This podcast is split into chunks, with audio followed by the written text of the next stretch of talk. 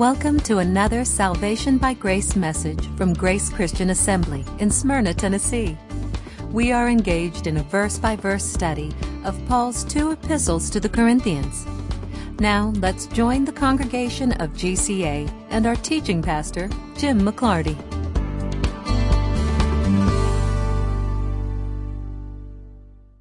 This past Friday was my anniversary, and I don't celebrate many anniversaries, but I was ordained in year 2000 Cinco de Mayo. So I always remember it, and I celebrate with chips and salsa. and, and so this past Friday, I did what I always do I sat down and watched the videotape of the charge that Elder Ward laid on me when I was ordained. And do you know where I was ordained? At Sovereign Grace Baptist Church. Really? Yeah. Because we did not have our building yet. And so Don was very kind to let us have our ordination service in that building. So I have a great deal of affection for that building.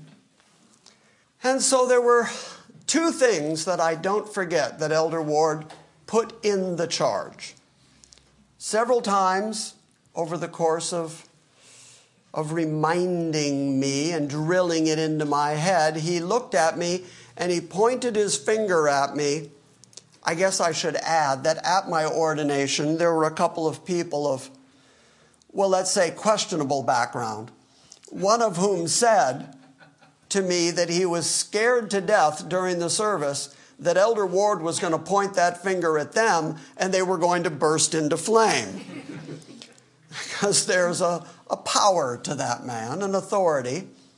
A friend of mine, a preacher from Georgia, had come up for my ordination, and afterwards there was food downstairs. So we were all gathered downstairs, and my preaching friend from Georgia came over to me and he said, I'm a preacher, you're a preacher. And then he pointed at Elder Ward and said, But that's a man of God. So I always used that as the standard that I would try to live up to because Elder Ward pointed his finger at me more than once and said, Don't take this work lightly.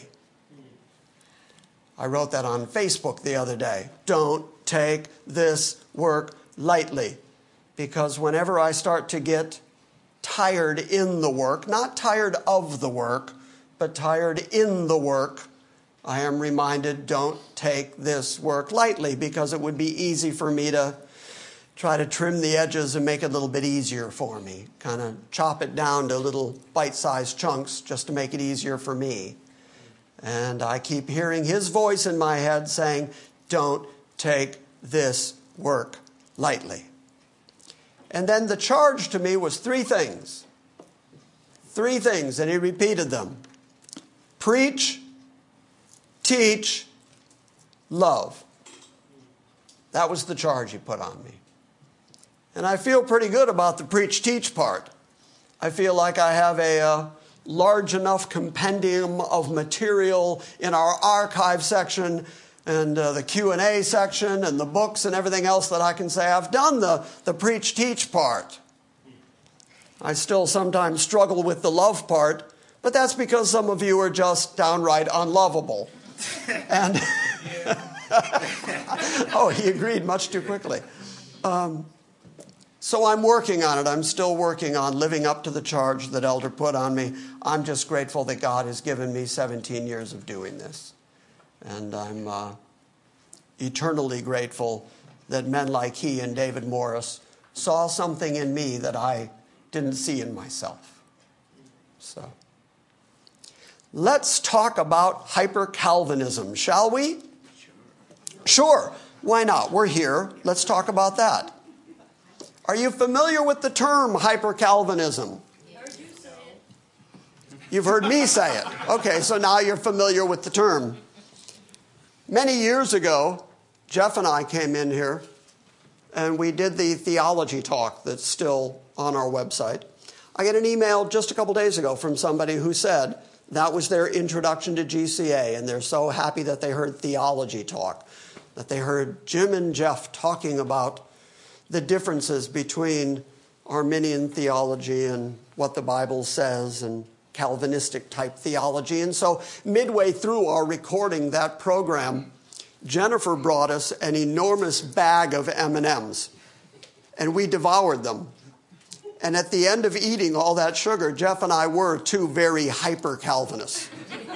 but, but that's not what the term means.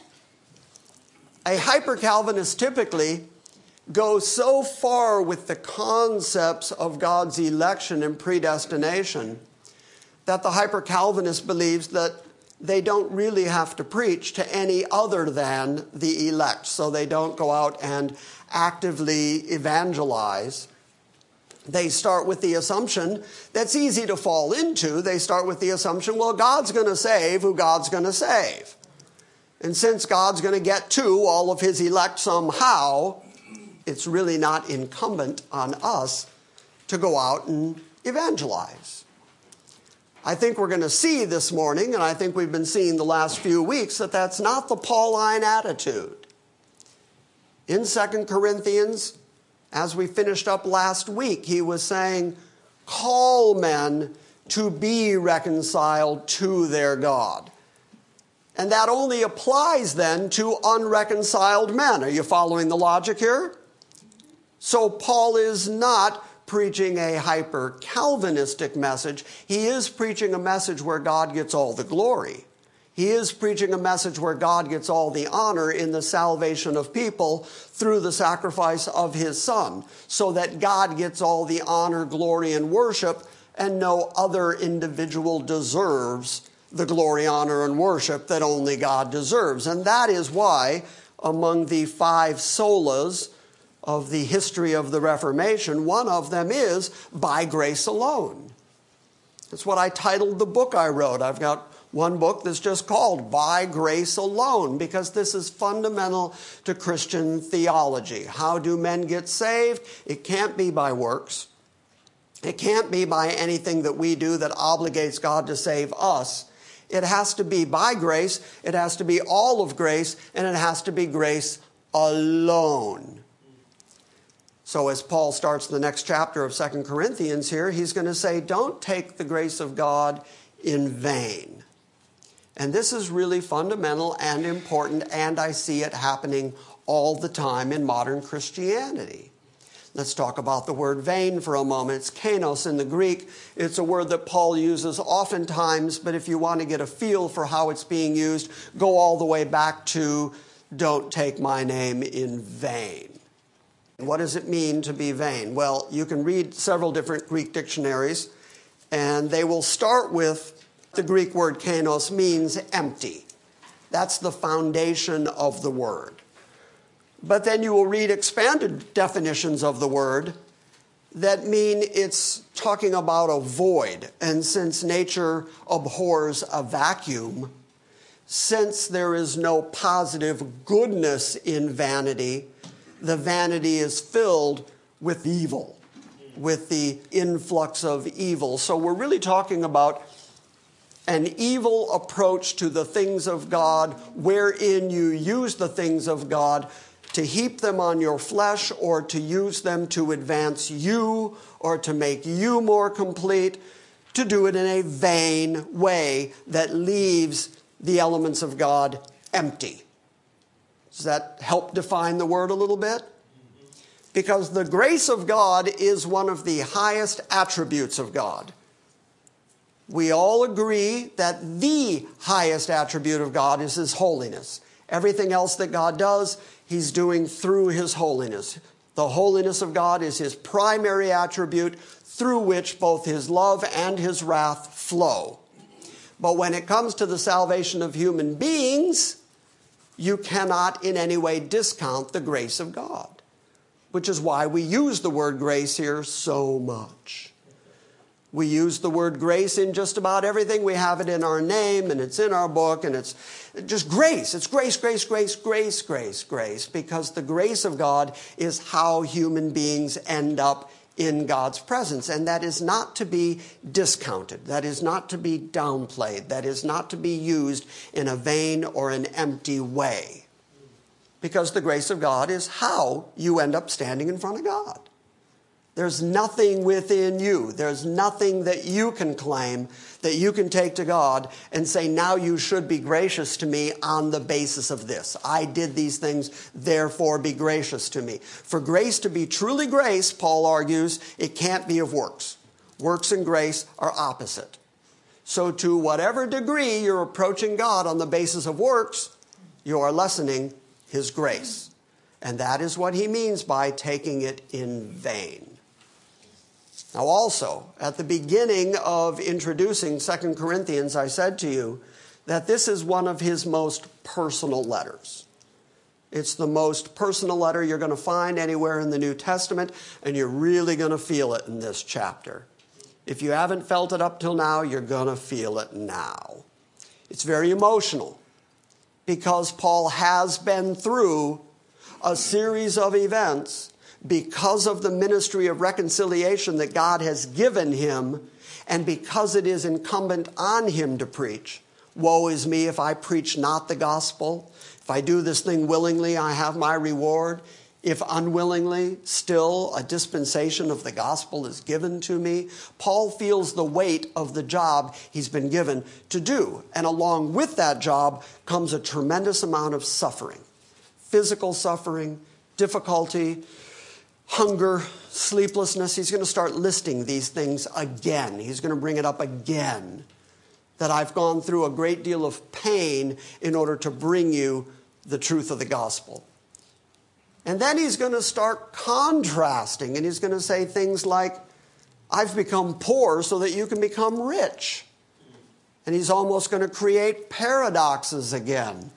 And then he's going to say, Oh, Corinthians, my heart is wide open to you.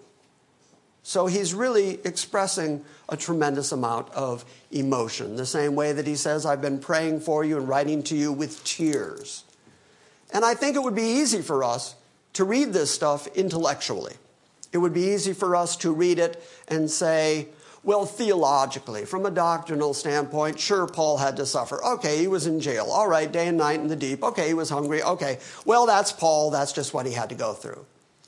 But I think if you do that, you're missing the heart of Paul because he's saying, My heart is wide open to you. He's pouring out the pain that he lives with on a daily level in order to do the job he's called to. So, with that as an introduction, Chapter 6 starts with the word kai in the Greek. It's the word and. And I don't think you can start anything with and. Here, do I get an aside? I get in a personal aside, okay? I'm going to step aside here. Does it drive you as crazy as it drives me?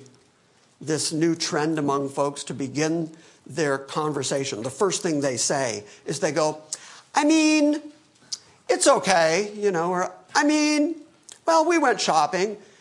The phrase I mean is a clarifying phrase. You have to say something first before you clarify it.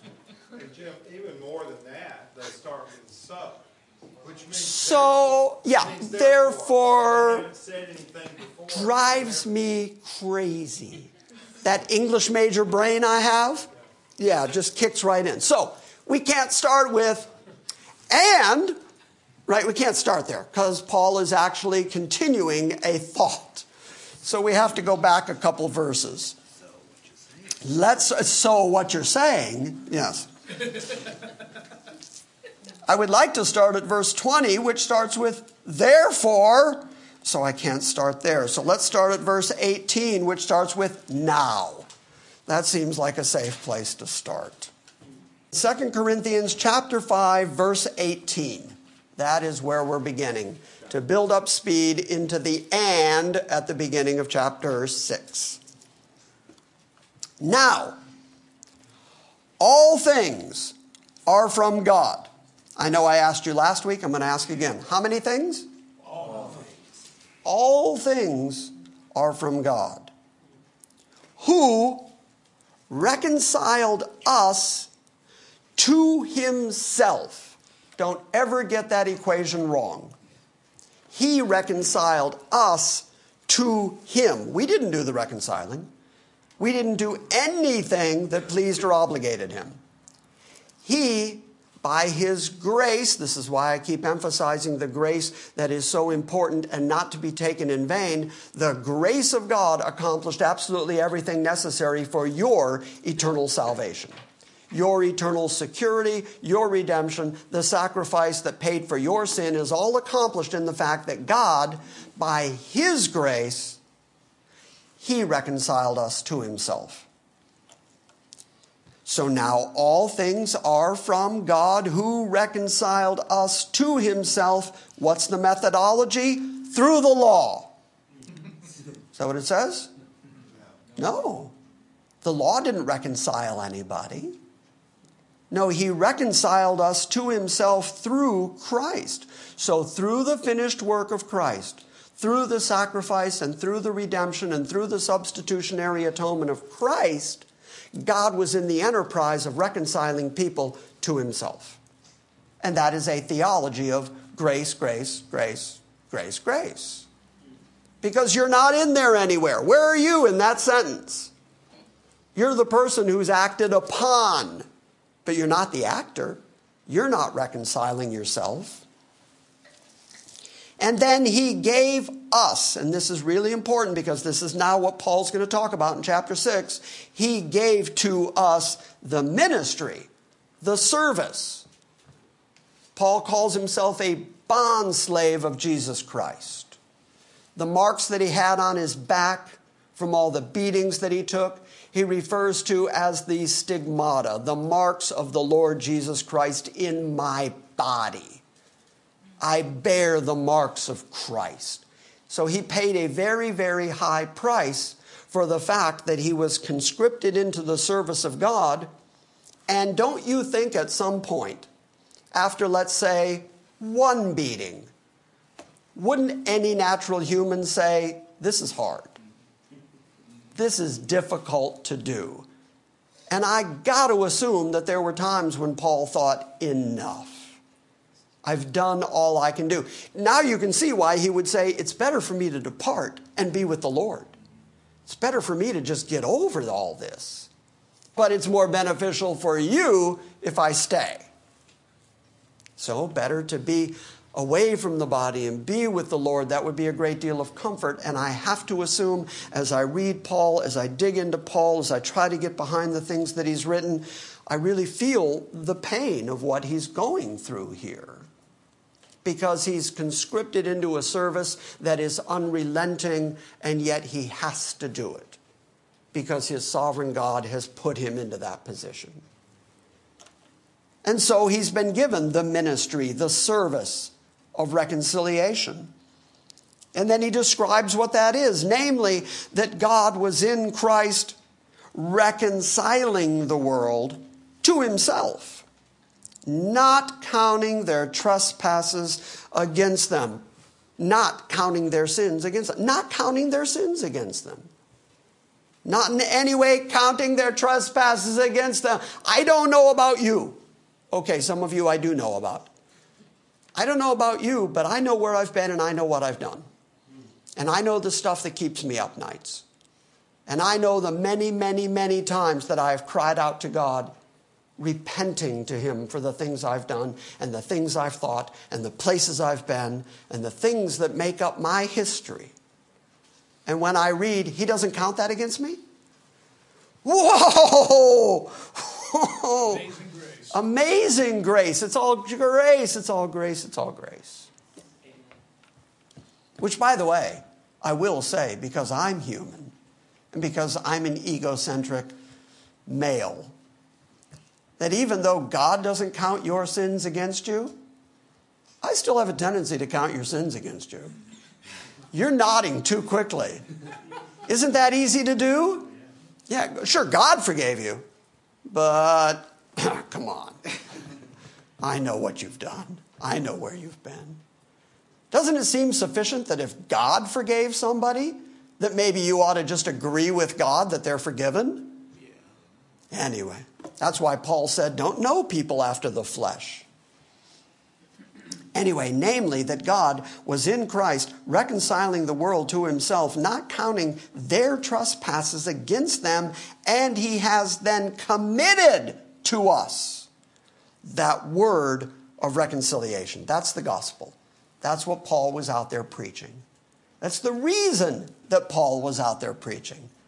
Begging men to be reconciled with God, doing it with pain, all the things he's about to list for us, all the things that he's been through, for the simple reason that he was telling people be reconciled with God, and you can't do that by the law, and you can't do that by your works. Now, remember again, I've mentioned it many times, that the Corinthian church had a very large Jewish population. And so you have a lot of people in it that are zealous for the law just naturally. For 1400 years, that's all they've ever known is the law. And now Paul comes along and says, Your law keeping, your working can't get you justified before God. There is only one way to be justified before God, and that is through Christ Jesus. And that had to be a very very hard paradigm shift for them to get to. And so he had to keep driving that point and driving that point. And that's why I think Paul so frequently quotes the Old Testament and quotes the prophets to say they're all saying the same thing. They're all pointing at Christ because Christ is the only way to God. And then God gave us this word, this preachment of reconciliation. I'm a logical guy, almost to a fault. To me, things have to make sense and they have to go in logical succession, or I don't agree with it or buy it. And if I can find a logical flaw in anybody's argument, then I think, okay, your conclusion is wrong because I see where your logic is wrong. Okay, I'm a logical guy. Why won't people be reconciled to God? That makes no sense to me. Makes no sense to me. Judgment's coming. The holy righteousness of God is going to stand against you. The law of God is going to condemn you. Why won't you be reconciled? Because God doesn't want them to. Because God isn't allowing them to be. Enabling them. Yeah. That, that's the only explanation. There's no other explanation. They don't because they can't. But does the fact that they can't lessen the obligation of the preachers to preach to them, be reconciled to your God? No. Well, then hyper Calvinism is wrong. Because we are told, as Paul did, that we are to preach to every living creature, just like Jesus said. That we are to go out and preach and teach and love, and people will become obvious. You know, in my ordination, which I mentioned, one of the things that Elder Ward said to me was, You won't have to go find people, God will send them to you. And in my first few years, I don't think I really believed that. I thought that I had to get people in here and then be attractive enough to them, which is really difficult for a guy like me. And then I felt like I was always on trial. I was always being sized up, you know. And so I was always trying to uh, appeal enough to people. I still wear a tie when I preach because I'm aware that you all are looking at me, and I try to make that a not altogether uncomfortable experience. But anymore, I don't feel like I have anything to prove. I don't feel like I'm being judged by you all, I'm being judged by God. I understand now that I play to an audience of one, and if he's pleased with me, he'll send you all. And so far, that's worked. So I'm not going to mess with something that's working. So we are given this word of reconciliation whereby we tell men, be reconciled to your God. Now listen to how Paul describes that activity. Therefore, we are ambassadors for Christ. You know what an ambassador is? We have ambassadors from our nation that go to other nations. They are representatives of the United States in foreign countries. So they go to foreign countries to represent the government of the United States. That is what it is to be an ambassador. And Paul said, We are ambassadors for Christ. So when we tell you to come be reconciled to God and to come through the finished work of Christ, we're telling you that the way that Christ would tell you that if he were here, the way that God has commissioned his gospel to be told. And that is why I get so very upset when I hear people water down the gospel.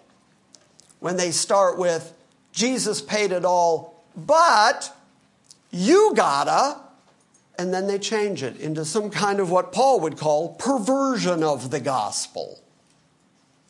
Paul says the very pure gospel, preached correctly by the ambassadors of Jesus Christ, is as though God were entreating you through us. That these are God's words, and that's why I keep telling preachers stick to God's word. Nobody really cares, nor is anybody saved by your words. Stick to what God has said. Say God's words. And when you do that, you become an ambassador for Christ as though God Himself were entreating people through the ministers that He has assigned to carry this gospel. And so we beg you, says Paul. We beg you. He's not just getting coldly, analytically theological here.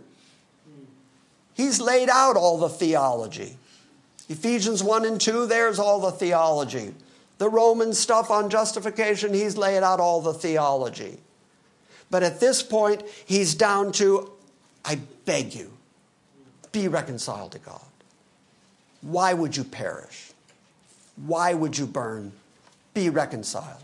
Yeah, we get our Calvinistic theology from Paul we get our concept of God's electing grace and his predestinary will primarily from the writing of Paul, even though we can find it all through the Bible.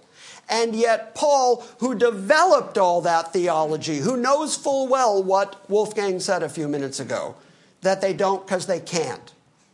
Paul knows that and still begs men be reconciled to God because the gospel of reconciliation must be preached. Or at the, at the judgment that. Uh, Well, and you're right. It's, it's also a judgment, which is why Paul wrote to these same folks and said, It has the scent of life unto life to some people, and it has the scent of death unto death to other people. Life to life for those who were being saved, death to death for those who were perishing. Nevertheless, God's word has to be preached both to those that he is saving and to those that he is condemning. Our job is not to decide who the saved and the lost are. Our job is to say what God said, and what God said is be reconciled through Christ. Therefore, we are ambassadors of Christ, as though God were entreating through us and we beg you on behalf of Christ, be reconciled to God. He made him, this is Christ, who knew no sin, to be sin on our behalf. I think I proved adequately last week that the second half of verse 21 proves that Paul is talking about imputation. Because there's no other way to get to that we might become the righteousness of God in him. Otherwise, we'd have to explain how it is that we, by our effort through our flesh, become the righteousness of Christ. And if you think you can do that, go ahead, we'll wait. so, this is an imputation where God has imputed our sin to Christ, punished Christ, our substitute, and thereby took away our sin debt so that he can now not count our sin against us and instead imputes the righteousness that only Christ has ever accomplished. He imputes that righteousness to us, and therefore we stand righteous before God. And, there, we got to the end. Okay, good. And working together with him, the NASB adds those words just for clarification. Paul is saying, I'm doing this ministry, I'm doing this preachment, And in begging you to come to Christ, I am working together with Christ and with God as though God is entreating you through us, as if I am an ambassador of Christ, and working together with Him, we also urge you not to receive the grace of God empty, not to receive it in vain not to use the grace of God to heap it upon yourself. In other words, don't turn grace into license. Don't say now that God has been gracious unto me, I can do whatever I please. Because that is using the grace of God to heap it upon your flesh, and that's the very essence of what vanity is. That's what egocentricity is. That Christ died to save me because I must be pretty good. So, since Christ died for me, I can now do whatever I want. Now, remember, this is the same Paul who argued to the Corinthians, there's no law against me. In other words, I'm free to do as my conscience allows. But then he says, now, not everything is expedient. And he also argues that he would limit his own freedom for the weaker brother. But as far as what he can and cannot allow, he is so convinced that the sin debt is utterly and completely paid that he says, I have complete freedom to do whatever I want. But he's now going to talk about limiting that freedom because it is the power of God and the reality of Christ and the indwelling spirit that does constrain us. So we are working together with him and we also urge you not to receive the grace of God in vain. Go down to verse 3 for just a moment because I think verse 2 is sort of parenthetical. He picks up the thought in verse 3. Let me read it again from verse 1, skipping verse 2 to verse 3, and you'll get the flow of what he's saying. Working together with God, we also urge you not to receive the grace of God in vain giving no cause for offense in anything in order that the ministry not be discredited. So now we know what it is to take the grace of God in vain. Taking the grace of God in vain would cause people to do things that would bring an offense to the ministry. And so he argues that you ought to limit the things that you allow that you ought to act in concert with the idea that God has indeed saved you out of this sin soaked world. He has elected you, He has poured His grace on you, and therefore you wouldn't want to do anything that would bring an offense to the ministry of reconciliation. You get the argument? Mm-hmm. Okay, so now we can read verse 2. Because he's going to quote directly out of Isaiah 49 8. And you kind of have to understand Isaiah 49, which is a very messianic passage, but it's also Isaiah speaking in the first person, and God speaking through him is talking to Israel and assuring Israel that even though they have sinned and rebelled, that he is going to restore them. And he specifically talks about he's going to restore them to their land. Okay, so when is that going to happen? How is that going to happen? Well, Paul picks up the essential portion of Isaiah and reminds this audience, which is largely Jewish, that God has already made a promise of restoration to them, and now it's being done through Christ because he says, For he says, that's for God has said, which let me also add a little theological point here. Notice that when Paul quotes the scripture, he says, God said. He doesn't say, Isaiah said. And he doesn't say, well, it's just simply written by some author somewhere who was inspired. He said, God says. The word of God is this. God says, at the acceptable time, I listened to you. And on the day of salvation, I helped you. Now, Paul is very, very aware of the scattering of the Israelites. He's very aware of the Assyrian captivity. He's very aware of the multiple wars and captivities of the Judahites.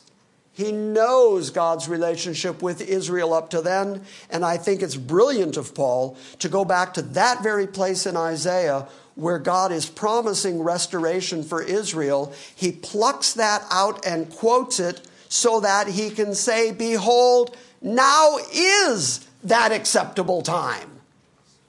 Isaiah quoted God about an acceptable time coming when he would accept Israel, when he would begin the restoration of Israel. Now Christ has come, and so Paul could say, Now is that acceptable time. Behold, now is the day of salvation. Now that's part of his inspiration for telling people, Be reconciled to your God. Because this is the day of salvation. Prior to Christ coming, prior to Christ dying, prior to Christ's resurrection and ascension, the day of salvation hadn't occurred yet.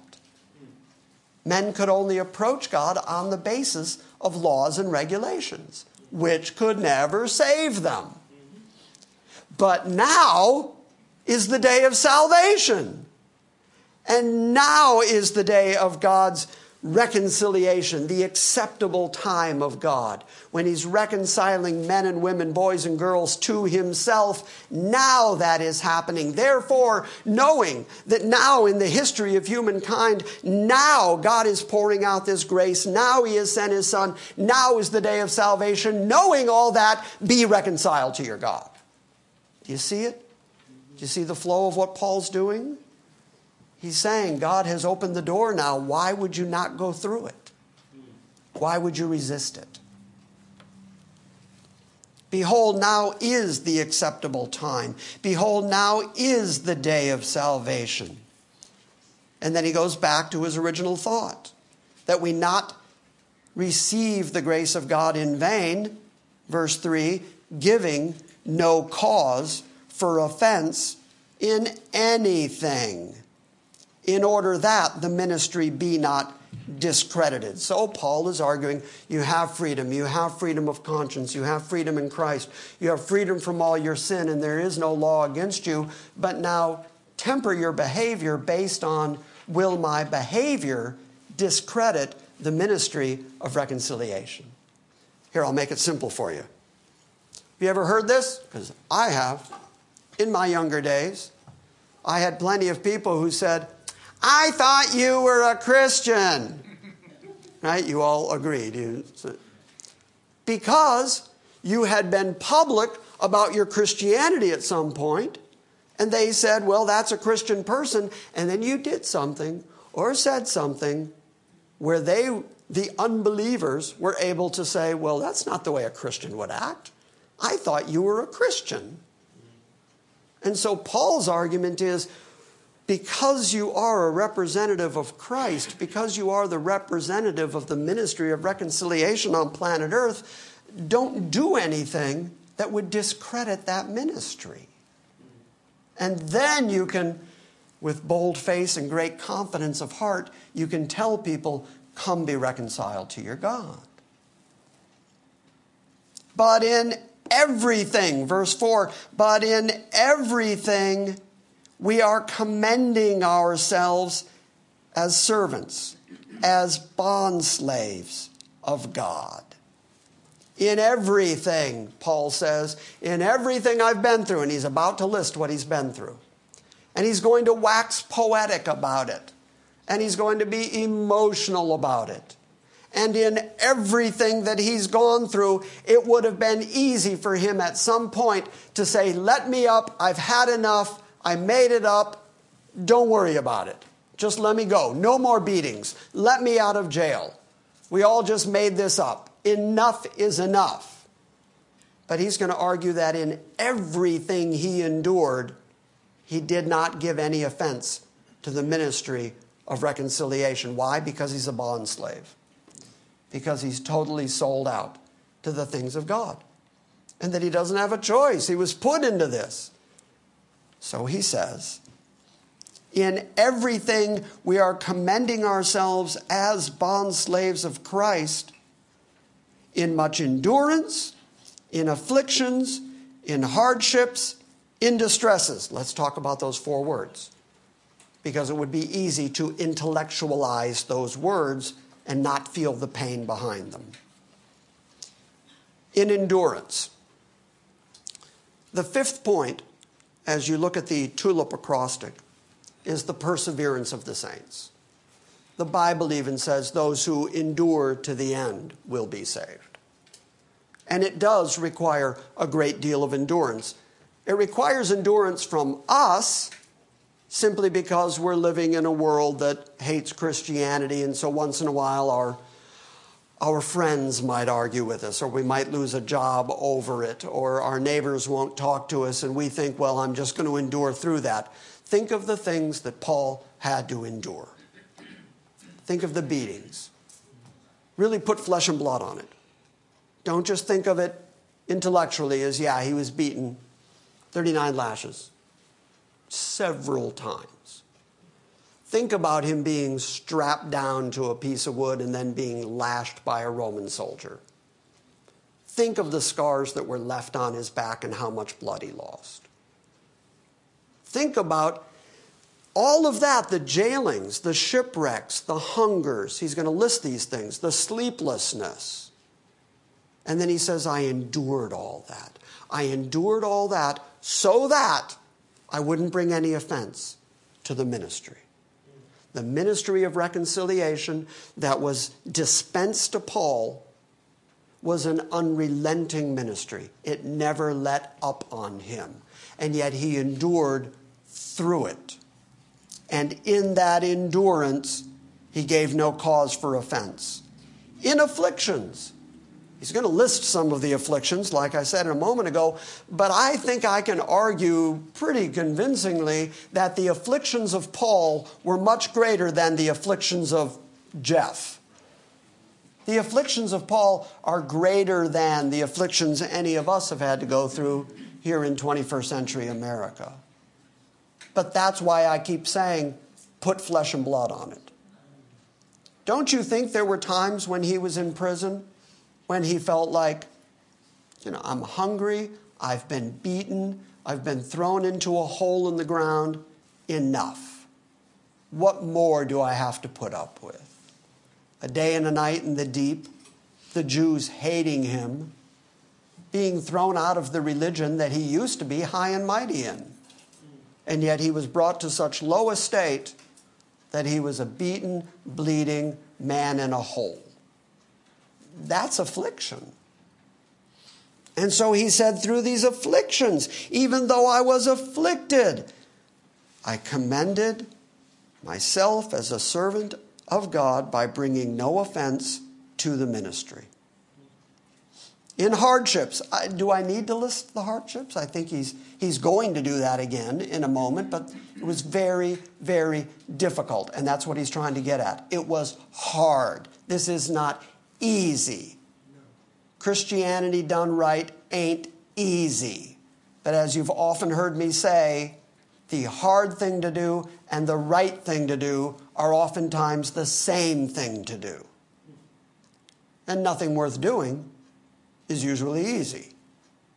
So he says, I've been through these hardships and yet never brought anything that would discredit the ministry. And I've been in distresses. Yeah, I, don't don't not read that word. Boy, is that a terrible sentence. Did you like the, the double negative? You, don't not. Don't not ever know when you ever not do. Distress. He's used the word distress. That's a powerful word, and he means it powerfully. I have been in distress. And I expect, with all the things we know about what he went through, he did indeed go through distress. I think that we sometimes think that these apostles, and Paul in particular, that he was just magically sustained through these things. But he talked about having a thorn in his flesh that he went to God three times and said, Remove this from me. You don't think that it hurt him for him to go beg God three times, Take this away from me? And God's answer was, My grace is sufficient for you. My grace will help you endure that thing. Seems to me it would have been gracious of God to remove that thing. And instead, God used it as an ongoing part of the instruction of Paul and the raising up of Paul. He finally concludes that the things he went through were so terrible because the revelation that was given to him was so glorious. And that if God didn't keep his flesh down, he'd become raised up in pride because he'd be the one marching around saying, God speaks through me. And so God had to keep suppressing him and suppressing him. And all I want you to see is that's tough. That's hard. That's distress. So now he starts listing what he's been through in verse 5 in beatings. And I just naturally think that when people get beat, they're going to say something to stop the beating. They're just naturally, by their flesh, going to say, okay, let me up, I've had enough.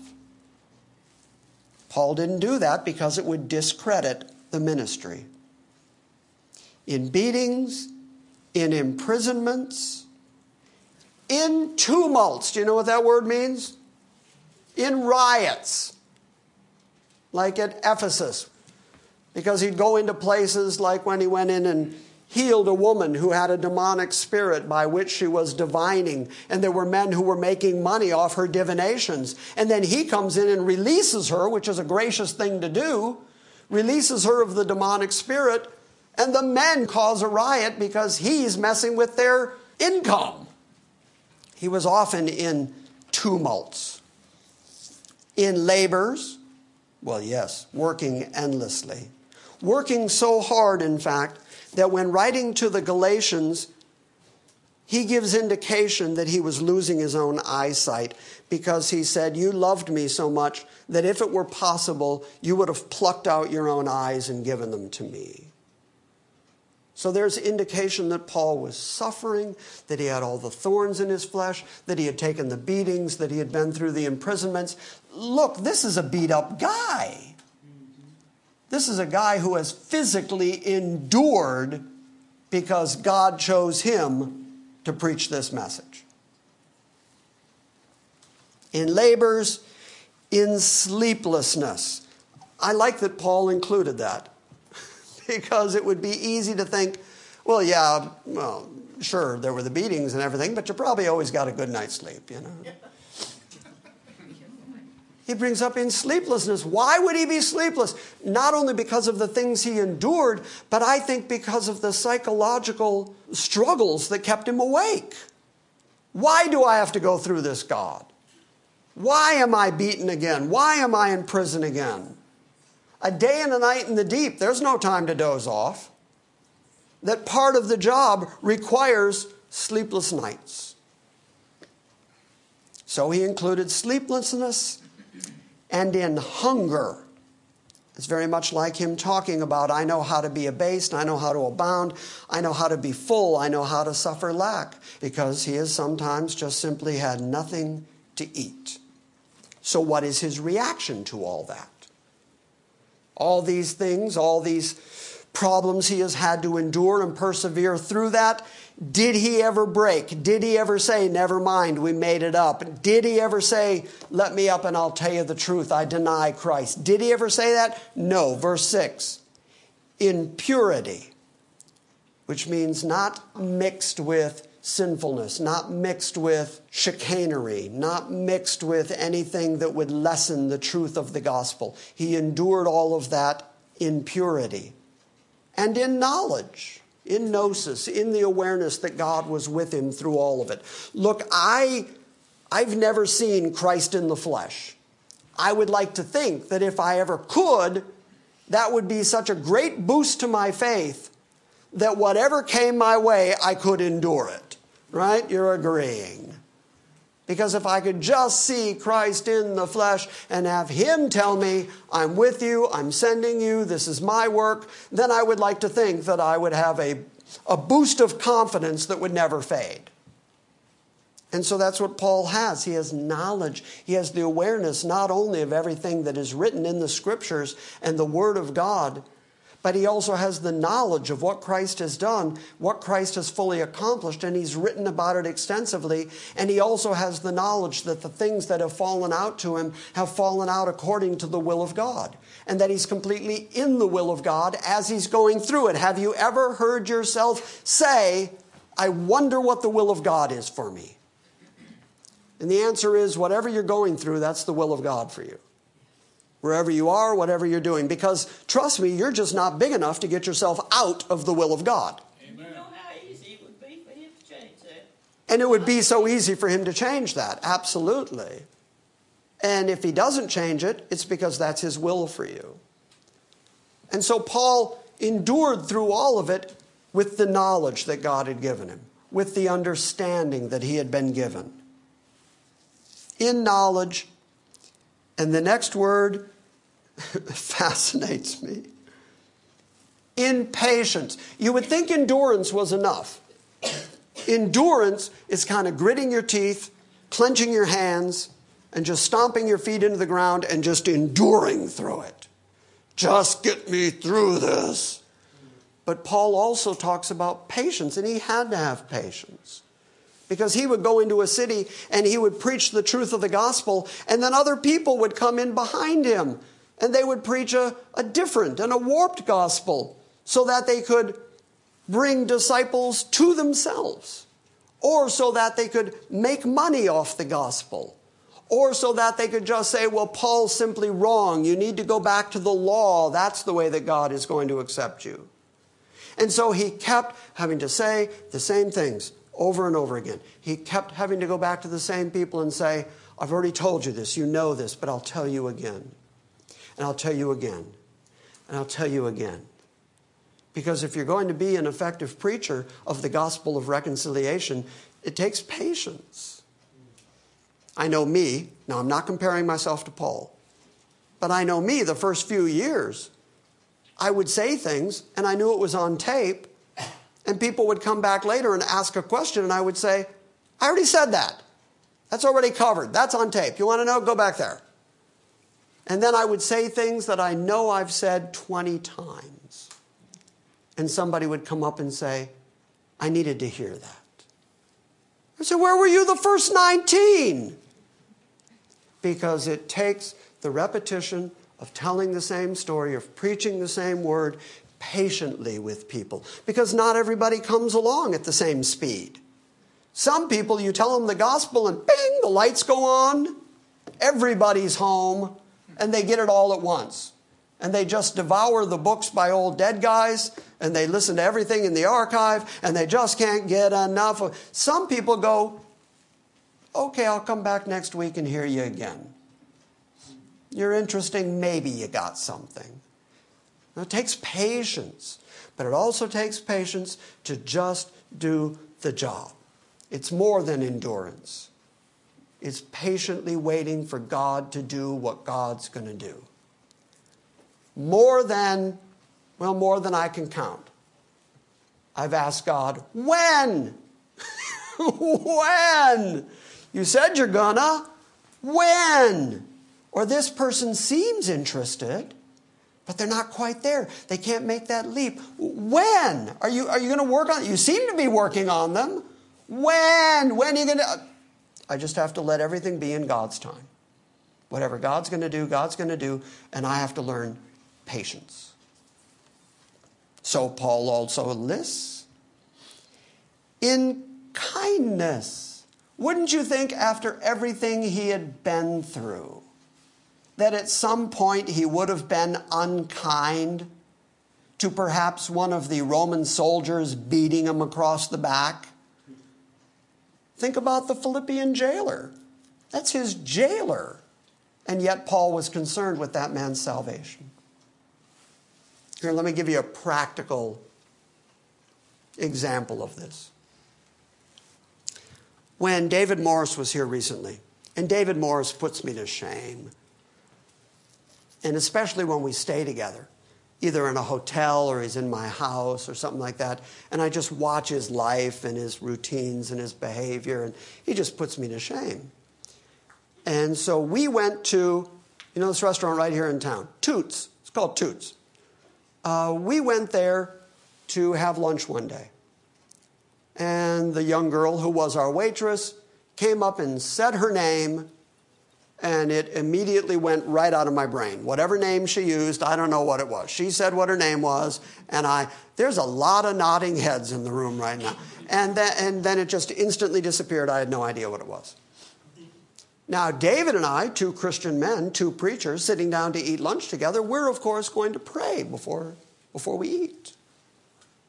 And in his prayer, he prayed that God would be kind and generous and saving toward, and he used her name. Yeah, wow is right.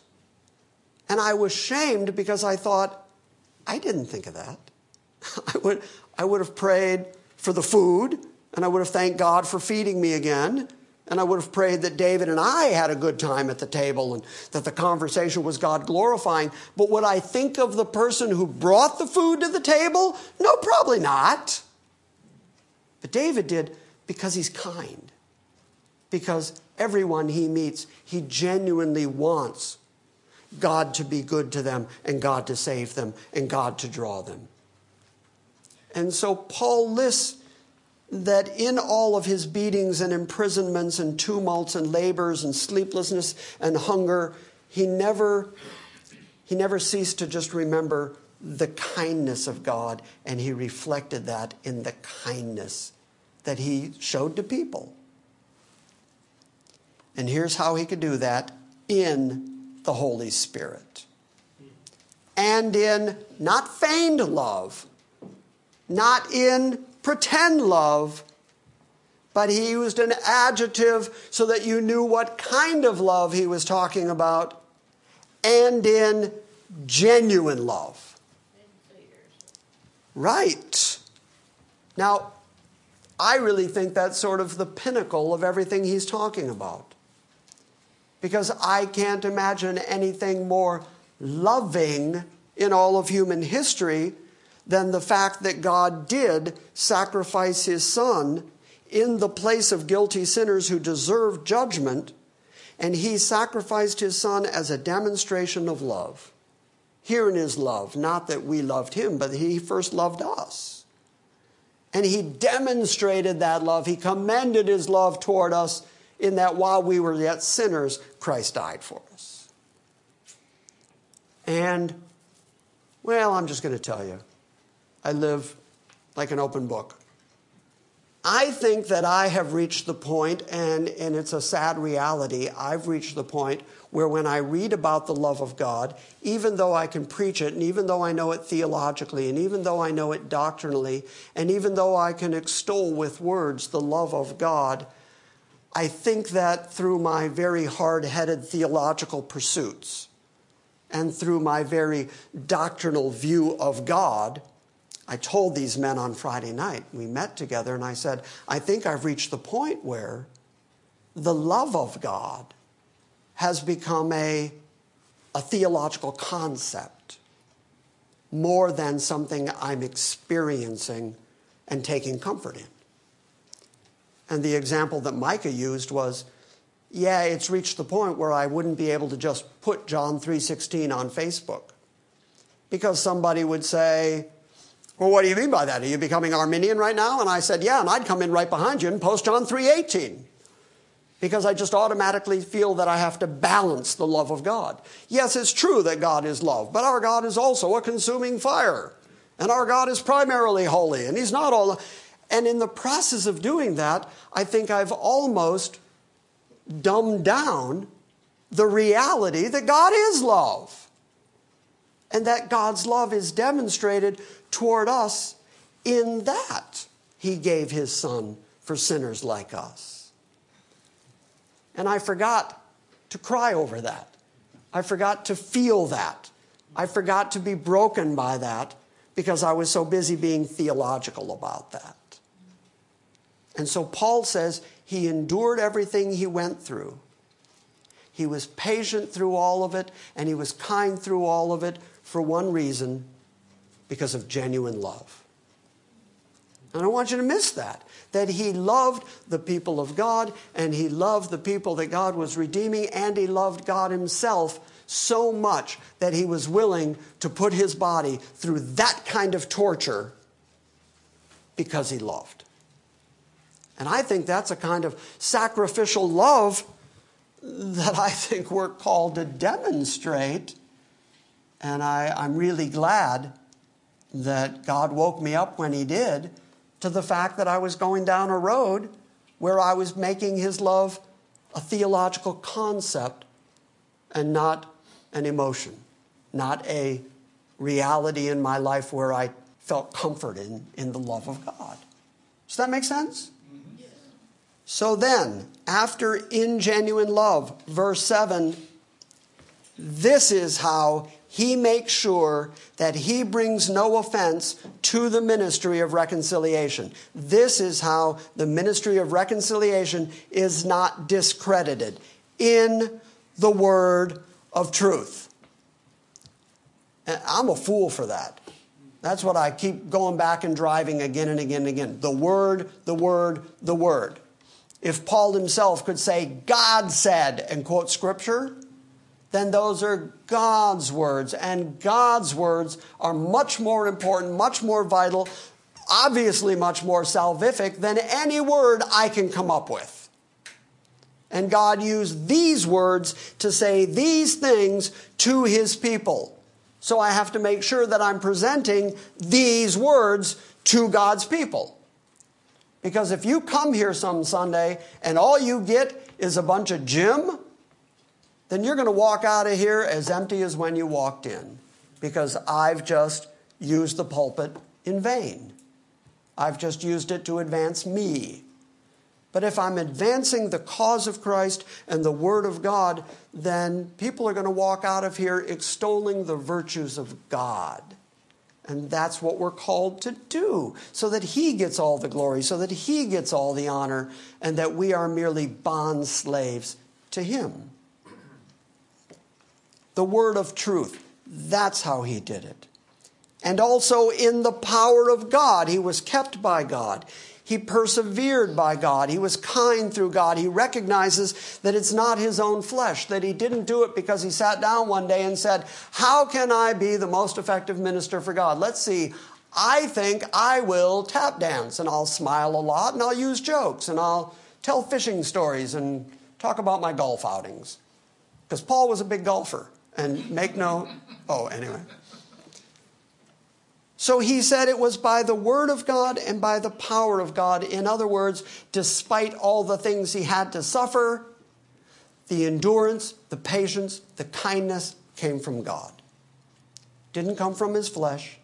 These were gifts that God gave him, and he gave God all the glory for it. Now look at the next verse. By the weapons of righteousness in the right hand and the left. I have read many commentaries that then go off on what those weapons must be. It's in the verse. We know what the weapons are. It's one sentence. He has already told us what the weapons are. The weapons are the word of truth and the power of God, right hand and left hand. So he's making reference to those as being the only weapons he has to use against the enemies who have so badly beaten him and jailed him and confined him and told him to shut up and go away and caused tumults around him, stoned him and left him for dead. The only thing he responds to them with is the Word of God and the power of God because the power of God and the Word of God can do things you can't do. We use the, the Word of God when we're dealing with human beings who oppose themselves. We don't try to be clever. We don't get logical. We don't go, well, I can probably talk you into this. Because as I keep on saying, if I can talk you into something, somebody smarter than me can talk you out of it. But if the Word of God gets a hold of you, if the power of God gets a hold of you, nobody can talk you out of it. Anybody here had anybody ever try to talk them out of it? Yep. Yeah, plenty. You were the only one who raised your hand and I appreciate that. In fact, I'm going to spend the rest of the morning just preaching to you. because you're with me. You're right here with me, tracking with me, sticking with every word. I raised my hand, her hand flew up. The rest of you just kind of lightly nodded. It is the power of God and it is the Word of God that are our weapons of righteousness for our right hand and for our left hand. And then Paul starts creating these wonderful contrasts that, like I said, are almost paradoxical. And he gets a bit poetic. And he says, that in this ministry that he's been given, in this ministry of reconciliation, in the process of not bringing any offense or discrediting it, he has experienced both glory and dishonor. Sometimes there's the glory of seeing God do marvelous work. Don't forget, sometimes he saw people saved like the Philippian jailer. He saw churches established. He saw the power of Christ and the miracles of Christ. You don't think when he was on Malta and he healed a bunch of people that he saw the glory of God? And in dishonor, the direct opposite. He was dishonored everywhere he went because he was jailed, because he was beaten, because he was stoned, because he was left hungry, because he was left in the water, because he was because he was preaching the things of God which human beings just hate. And so he was both in glory and dishonor. By evil report, there were those who reported that Paul was wrong, that Paul was preaching against Moses, that Paul was being antinomian, that Paul was preaching a gospel that wouldn't save, you had to go back to the law. There were people who said that Paul was just going around trying to advance himself. So, by evil report and by good report, regarded as deceivers and yet true. And that's all part of the ministry of reconciliation. We're telling the truth.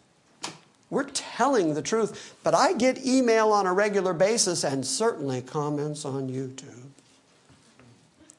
that say you're a deceiver, you're a devil, you're leading people astray. How dare you preach this gospel? Don't you know God loves everyone? I get name called constantly. So I kind of relate to this when Paul says we're considered to be deceivers and yet yet we're telling the truth in the things that we're saying about God. As deceivers yet true, unknown because Paul could travel in various different regions and they didn't even know what Paul looked like. In fact, he says at one point, they say his, his letters are weighty, but his personage is kind of weak. Because Paul had nothing, no good looks, no great stature to recommend himself. He had no great wealth, he had no great power or authority, and he would go into a, a city for the first time and nobody knew who he was. Probably didn't have a shirt and tie. Fair enough unknown, yet well known. And I pored over that thinking, what is he getting at? I think it is that he can go into regions where he's not known at all, and yet when they find out he's Paul the Apostle who wrote these weighty letters, he's suddenly well known, but I also think he's talking in some degree about the fact that he's well known by God. And that it doesn't matter if men don't know who he is that God knows who He is. Absolutely, and that's enough for Him. As dying, yet behold, we live. There's one of those great Christian paradoxes. We go up by going down, we live by dying, we, we get by giving. If you want the high seat, take the low seat. These are those Christian paradoxes that Paul is so good at, that the Eastern mind is so comfortable with. He is, he's a dying man, he's being beaten. He's being beaten to death, quite literally. He's going to end up being beheaded at Rome according to best tradition. He's a dying man, and yet he can say, But I live. I'm going to leave this body certainly what we've been reading the last couple of weeks is him talking about the fact that he's going to depart this human tent. And then he's going to go be with the Lord and he's going to live eternally. And if you can get a hold of that, then the things of this world just won't matter to you as much. When you know that you step from this life into life, then you kind of look forward to just going home and being done with all of this. And there's nothing that human beings can do to you if you know that. Because the worst thing they can do is kill you, and that sends you home. So there's nothing this world can do to you to keep you from living, even though we're dying. Should I take a moment and tell you this quick story? I, I am. I'm going to tell you the story. I know it's getting later now, and we got to wrap it up pretty quick, and we, we will. But there's a Puritan, and I can't remember the man's name at the time, but he was dying. And they sent a letter to his daughter to let him know that he was dying. And of course, mail in those days went by donkey and went by a horse, and it took several days. It took a long time. It could take weeks for a letter to finally reach its intended recipient, if they could even find that intended recipient. So the letter reached his daughter a few weeks later, and she read the letter that her dad was dying. And so she immediately went to where he was. It was a several day journey, and by the time he got there, he was just barely alive, laying there in the house. And she said, Is he still among the living? And he said, his last words, which is why they were recorded, he said, I'm still here among the dying. Soon I will be among the ever living. So, you that was worth it, wasn't it? Because that perspective matters. As long as we're here on this planet in these human fleshly tents, we're still here among the dying. And yet, some folks are going from here into ever living real life, eternal life, the life that God has intended for us since before the foundation of the world, which is a whole lot better than this dying, decaying tent of human flesh. So he could say, We are dying and yet we live, as punished and yet not put to death. Well, he's going to be put to death. They're going to put him to death. They're going to do their worst. They're going to kill him. And he says, You haven't put me to death. I'm going to keep living. As sorrowful, now look at that word. Paul is admitting. He's opened his heart here and said, I have a lot of sorrow. I am full of sorrow. This is a hard life he's in. So don't just read by that and think intellectually, oh, okay, Paul's just mentioning general sorrow. No, he's saying the things I have endured for this ministry have brought me to the point of genuine sorrow, and yet, even in the midst of that sorrow, yet always rejoicing. Why? Because we know the joy of the Lord, because we know where we're going. We know what we're going through, and we know at the end that there's great joy for us. So we endure the sorrow, looking forward to the joy. And even in our sorrow, we're always rejoicing. That's why Paul talks about the peace that passes understanding. I have been in circumstances, and I'm sure you have been as well, where people just can't believe that we are at peace in the midst of this kind of trouble and they'll say, How did you get there? Why are you okay with this? This is awful. Why are you? Because God ordained this for me. And I know my Father loves me. And I know that He's doing this for my good. And I know that He's making me into the person I'm going to become. And I know that there's great joy in the Lord. And it'll create for me an exceeding weight of glory. It will make for me an exceeding weight of glory. So, as sorrowful, yet always rejoicing, as poor, and yet making many rich.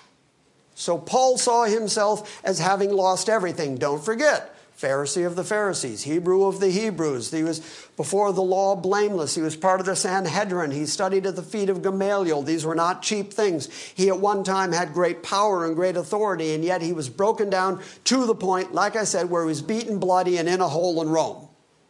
So he was poor, he was destitute, and yet he would put up with that because he was making others rich. Rich with money? No. Rich with the Spirit of God and the knowledge of Christ and the reconciling work of God. And he was willing to be that poor, that debased in the world, so that he could bring the richness of Christ to others. As having nothing, and yet possessing everything. I got nothing in this world. If God strips away everything you have, but you have Him, you still have enough because you are joint heir with Christ in everything that God has foreordained and predestined as a reward for His Son. And by the way, how big would that reward be? What are the limits to that reward? and you're several lotteries, several lotteries, and you're going to be joint heir with Christ in that, then really, if you lose everything in this world, you still have an inheritance undefiled waiting for you in the heavens, and you genuinely have everything. Our mouth has spoken freely to you, O Corinthians. Our heart is opened wide. We're going to pick up there next week. Paul is just opening his heart to them. And he's going to say in a few minutes now, open up to me. This exchange that we're in the middle of, of me telling you the gospel through great pain and, and bringing you the riches of Christ, has cost me a great deal. There's a great deal of sacrifice, he says. There's a great deal of pain in the midst of it, but I endure all of it with grace and kindness because of the power of God and because of the Word of God. And so I'm willing to endure these things in order that you might have the benefit of Christ. So be reconciled to your God. And I've opened up my heart to you. So don't miss that Paul's being really emotional here. And he's really pouring it out from his very spirit. That's the depth with which he loves them and they were a lousy church. but he loves them. Sacrificially, he loves them, so he keeps bringing them the riches of God's word. And that's love. You want to know if somebody loves you? Preach, teach, love. Make sense? Makes sense. Am I alone up here? No. Okay. I can't understand the torture. I can take death. You can, you know, death can be, it'll be over. That torture, I don't know. I know. I don't get it either. But I'm willing to believe that before this whole thing wraps up, like I keep saying, cheer up, saints, it's going to get worse. There are, there are Christians in the world right now enduring torture. And it, and it would be easy for us to ask, why, God? But he has a long, rich history of utilizing the evil of men to bring about his glorious purpose. And with every one of those saints, with every one of those martyrs who dies with Christ on his lips, it is testimony that Christ is still alive in this world. And I think that's a glorious testimony. I joke, I use this line all the time. It's like a joke. I've enjoyed as much of this life as I can stand. But the, the reality is, when you see the wickedness of this world, my heart longs to go home. My heart longs to be with Christ. My heart longs for the kingdom to come. And they don't long for that to endure for their children. They, would rather die and their children die than to have to than to have to stay here and go through this. Yeah, I get it. I get it. You know, we've all lived in a wilderness period where we were just obliquely blind to all of it ourselves. Yeah. Had not God intervened, we would have never seen it. Either. You wouldn't know. You wouldn't have any concept of your sin or of his redemption. And yet he told you. And yet, out of all the people on the planet, he told you specifically what he was up to in your life. Isn't that amazing? I mean, I figure he's got stuff to do. He's keeping the planets going and universes orbiting and atoms and nucleuses going, and he's got stuff to do. But he took the time to tell you that he loved you and sacrificed his son for you, and that's remarkable. And I think sometimes emotion is appropriate. Anything else? Yes? How does the philosophy of hyper Calvinism that says you don't have to go everywhere and preach deal with the Great Commission where Jesus himself said to go into all creation and, and preach the word? Do they just say, pay no attention to the man behind the curtain and turn the page? Essentially, yes. So they don't even try to answer it. They just, let's look at something No. else. Typical of hyper Calvinism is a very truncated gospel. Absolutely. The same way with the free grace guys who talk about the grace of God but not the works that, that follow it that you also ought to live according to the fact that you've been saved. They truncate that part. Any errant theology anywhere. And this is actually the answer to the question why are there so many denominations? It all comes down to because people don't like parts of the Bible. And so they truncate it and create a denomination that, that doesn't pay attention to that stuff. The whole Word of God creates one faith. And all the churches would be united in that one faith if all the churches would pay attention to what the God of the Bible has said. Make sense? We sure saw that in California, where there were vast chunks of the Bible where. Oh, yeah, yeah, yeah, yeah. Yeah, true. Anything else? This Wednesday night, Miles McKee from Ireland will be here. I expect every single one of you to be here. I don't care what your schedule is. I don't care if you're not used to coming to church on Wednesdays. I don't care if you're busy that night. Cancel it and be here because he's come all the way from Spain. So I think you can come from some area of Nashville. So, oh, I got an okay out of the woman who already agrees with me anyway. So, be here Wednesday night. Let's let's have a good showing for Miles McKee.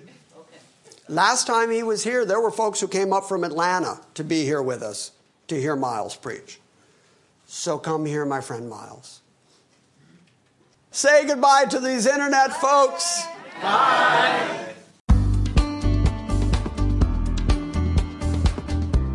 Thank you for listening to this Sunday morning message from Grace Christian Assembly. Please visit our website at salvationbygrace.org and join us next time when we gather around the Word and study God's sovereign grace.